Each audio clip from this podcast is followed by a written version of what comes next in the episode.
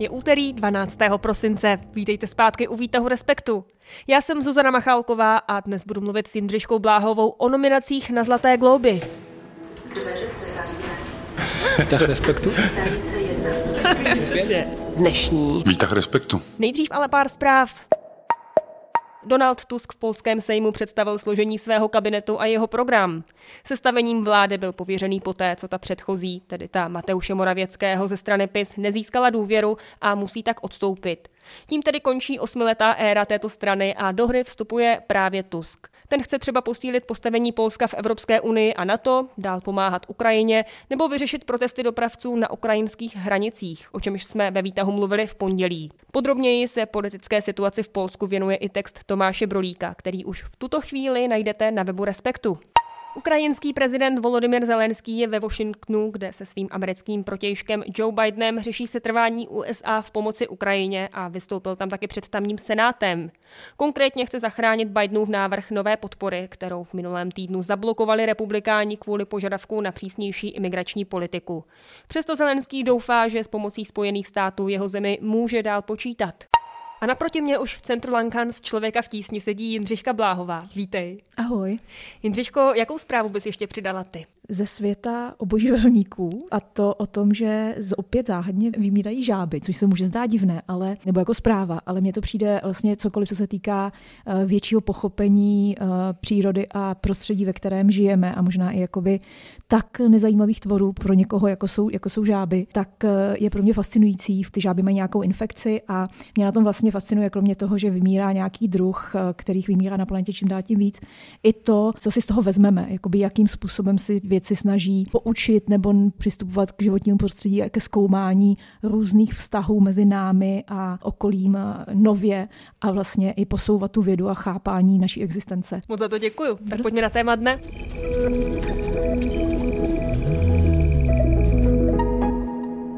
dnešní Výtah respektu. Hey Barbie. Can I come to your house tonight?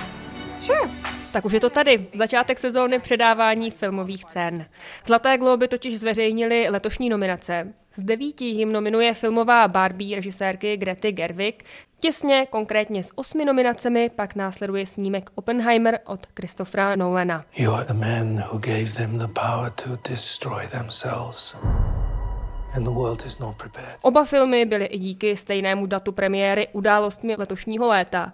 Tak Jindřiško, který z těch dvou favoritů by si podle tebe zasloužil Zlaté globy? Barbie nebo Oppenheimer? My si nemusíme vybírat, protože Zlaté globy eh, mají kategorie komedie muzikál, ve kterých je mm-hmm. nominovaná Barbie, a pak mají kategorie drama, ve kterým je nominovaný Oppenheimer. Takže oni spolu nesoupeří, ty filmy, přestože spolu soupeřili v kinech, a, ale ona z toho vznikla taková zvláštní uh, symbioza, která byla dost řízená ze strany produkce a ze strany studií, taková jako marketingová velká kampaň, všichni jsme ji prožívali. Barbenheimer, uh, všichni chodili v létě do kina na tenhle ten uh, dvojboj, který se tak jako symbioticky spojil. Tak teďka ty filmy spolu nesoutěží, jsou to dva největší hity loňského roku a uh, i z této logiky mají prostě nejvíc nominací. Ty další nominace patří zabijákům rozkvetlého měsíce nebo třeba eh, minulým životům. Tak je mezi těmi dalšími nominacemi něco, co ty sama za sebe bys vyzdvihla? Mně tam některé věci chybí, třeba v seriálové sekci. A tam si myslím, že je to jakoby zase vychýlené tou nějakou hitovostí, což do velké míry je součástí jak Oscarů, tak Zlatých globů, kde komerční úspěch je indikátor, nedá se opomíjet. Představa, že se vybírá nějaká jako kritická umělecká kvalita je opravdu jako naivní, tak to nefunguje. Třeba mi tam chybí uh, vynikající polositcom drama Reservation Dogs indiánské rezervace. California,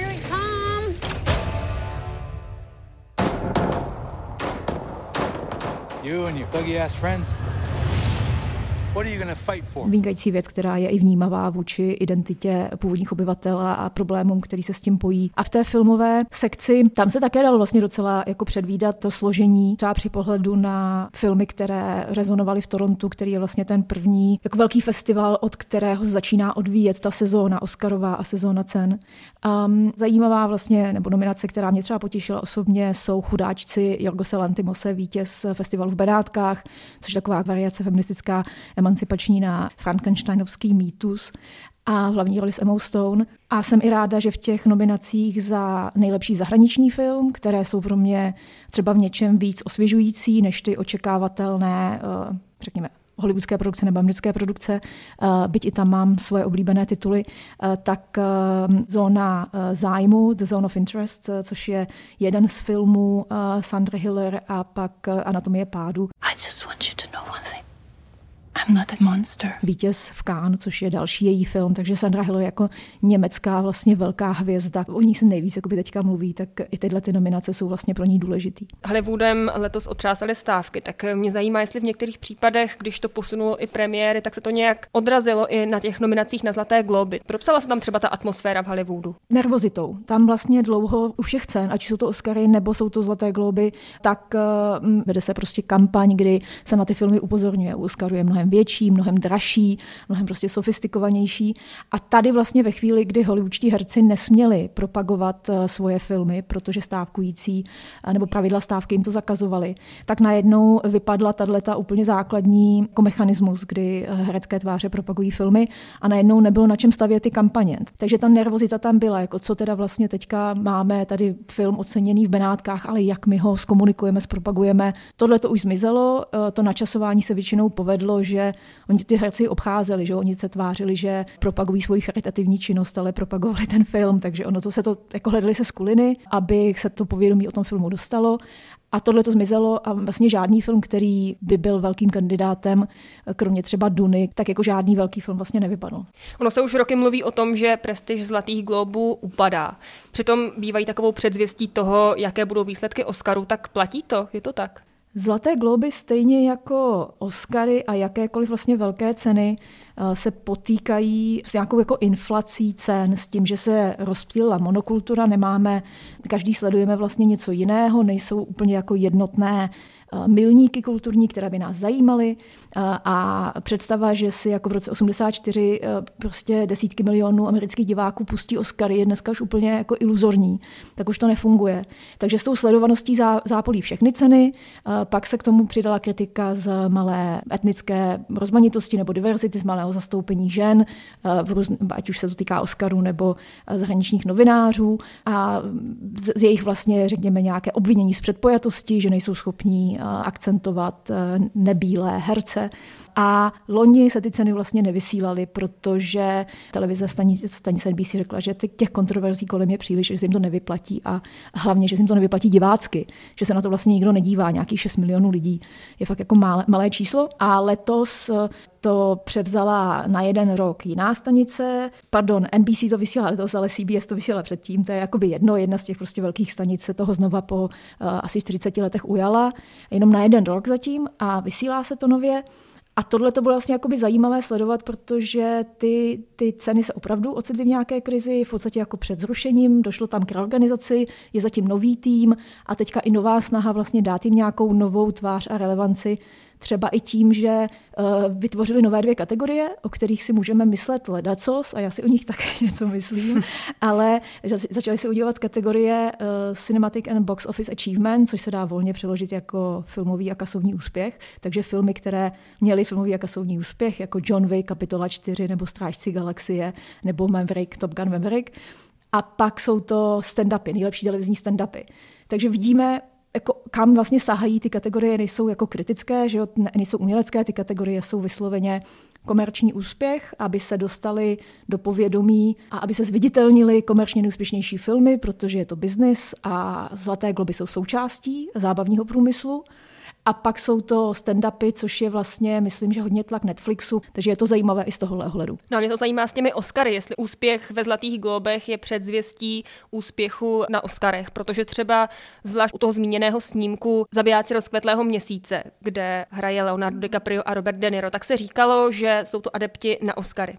Takže v případě, kdy to nejsou úplní favoriti Zlatých globů, může to znamenat, že třeba nedostanou Oscary, nebo tady to rovnítko není?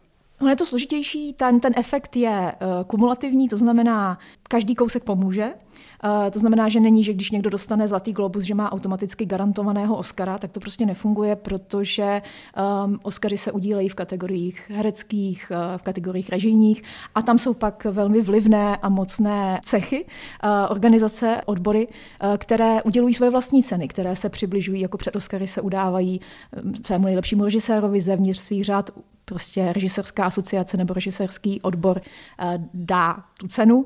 A to je třeba strašně důležitý signál uh, pro tu vlastně jednu kategorii. Jo, že jako jedno, jestli ten člověk uspěje, jestli Martin Scorsese uspěje na Zlatých globech, je méně důležité, než jestli mu dají jeho vlastní kolegové tu cenu.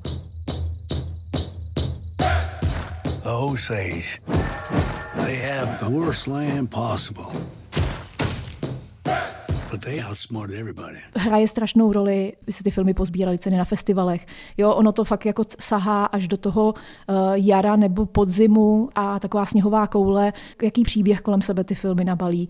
Ale určitě úspěch prostě na Zlatých klóbech, byť je to teda jako diskutabilní jejich reputace letos, tak pořád jakýkoliv úspěch tohoto typu je určitě nějaký plusový bod. Uh, Martin Scorsese už má za sebou zabijáci rozkvetlého měsíce mají cenu New Yorkských kritiků, což je taky prestižní cena a těch cen pravděpodobně bude přibývat, takže v tom kumulativním efektu může uspět, může porazit Barbie, třeba i proto, že to je Scorsese a že si eh, řada jeho kolegů řekne, teďka si to znovu třeba se zaslouží. A podle mě zcela oprávněně. O Zlatých globech jsme mluvili s Jindřiškou Bláhovou, moc ti za to děkuju. Díky. No a teď tu pro vás má Andrea Procházková info o tom, co se dnes dočtete na webu Respektu. Já bych vám dneska ráda doporučila text Sylvie Lauder o fenoménu nazvaný sexual well-being, to znamená, jak se nově dneska koukáme na to, co je, co dělá dobře lidem v sexu a obecně vlastně ve vztazích a jak, je, jak se na to vlastně proměňují pohledy.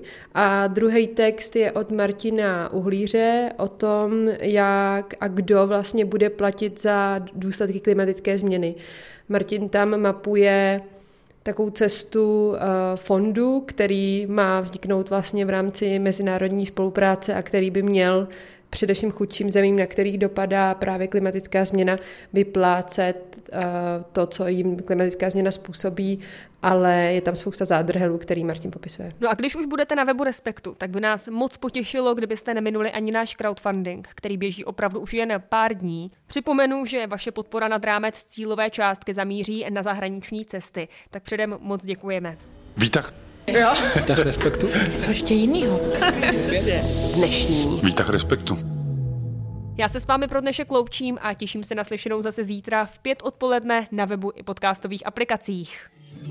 thank you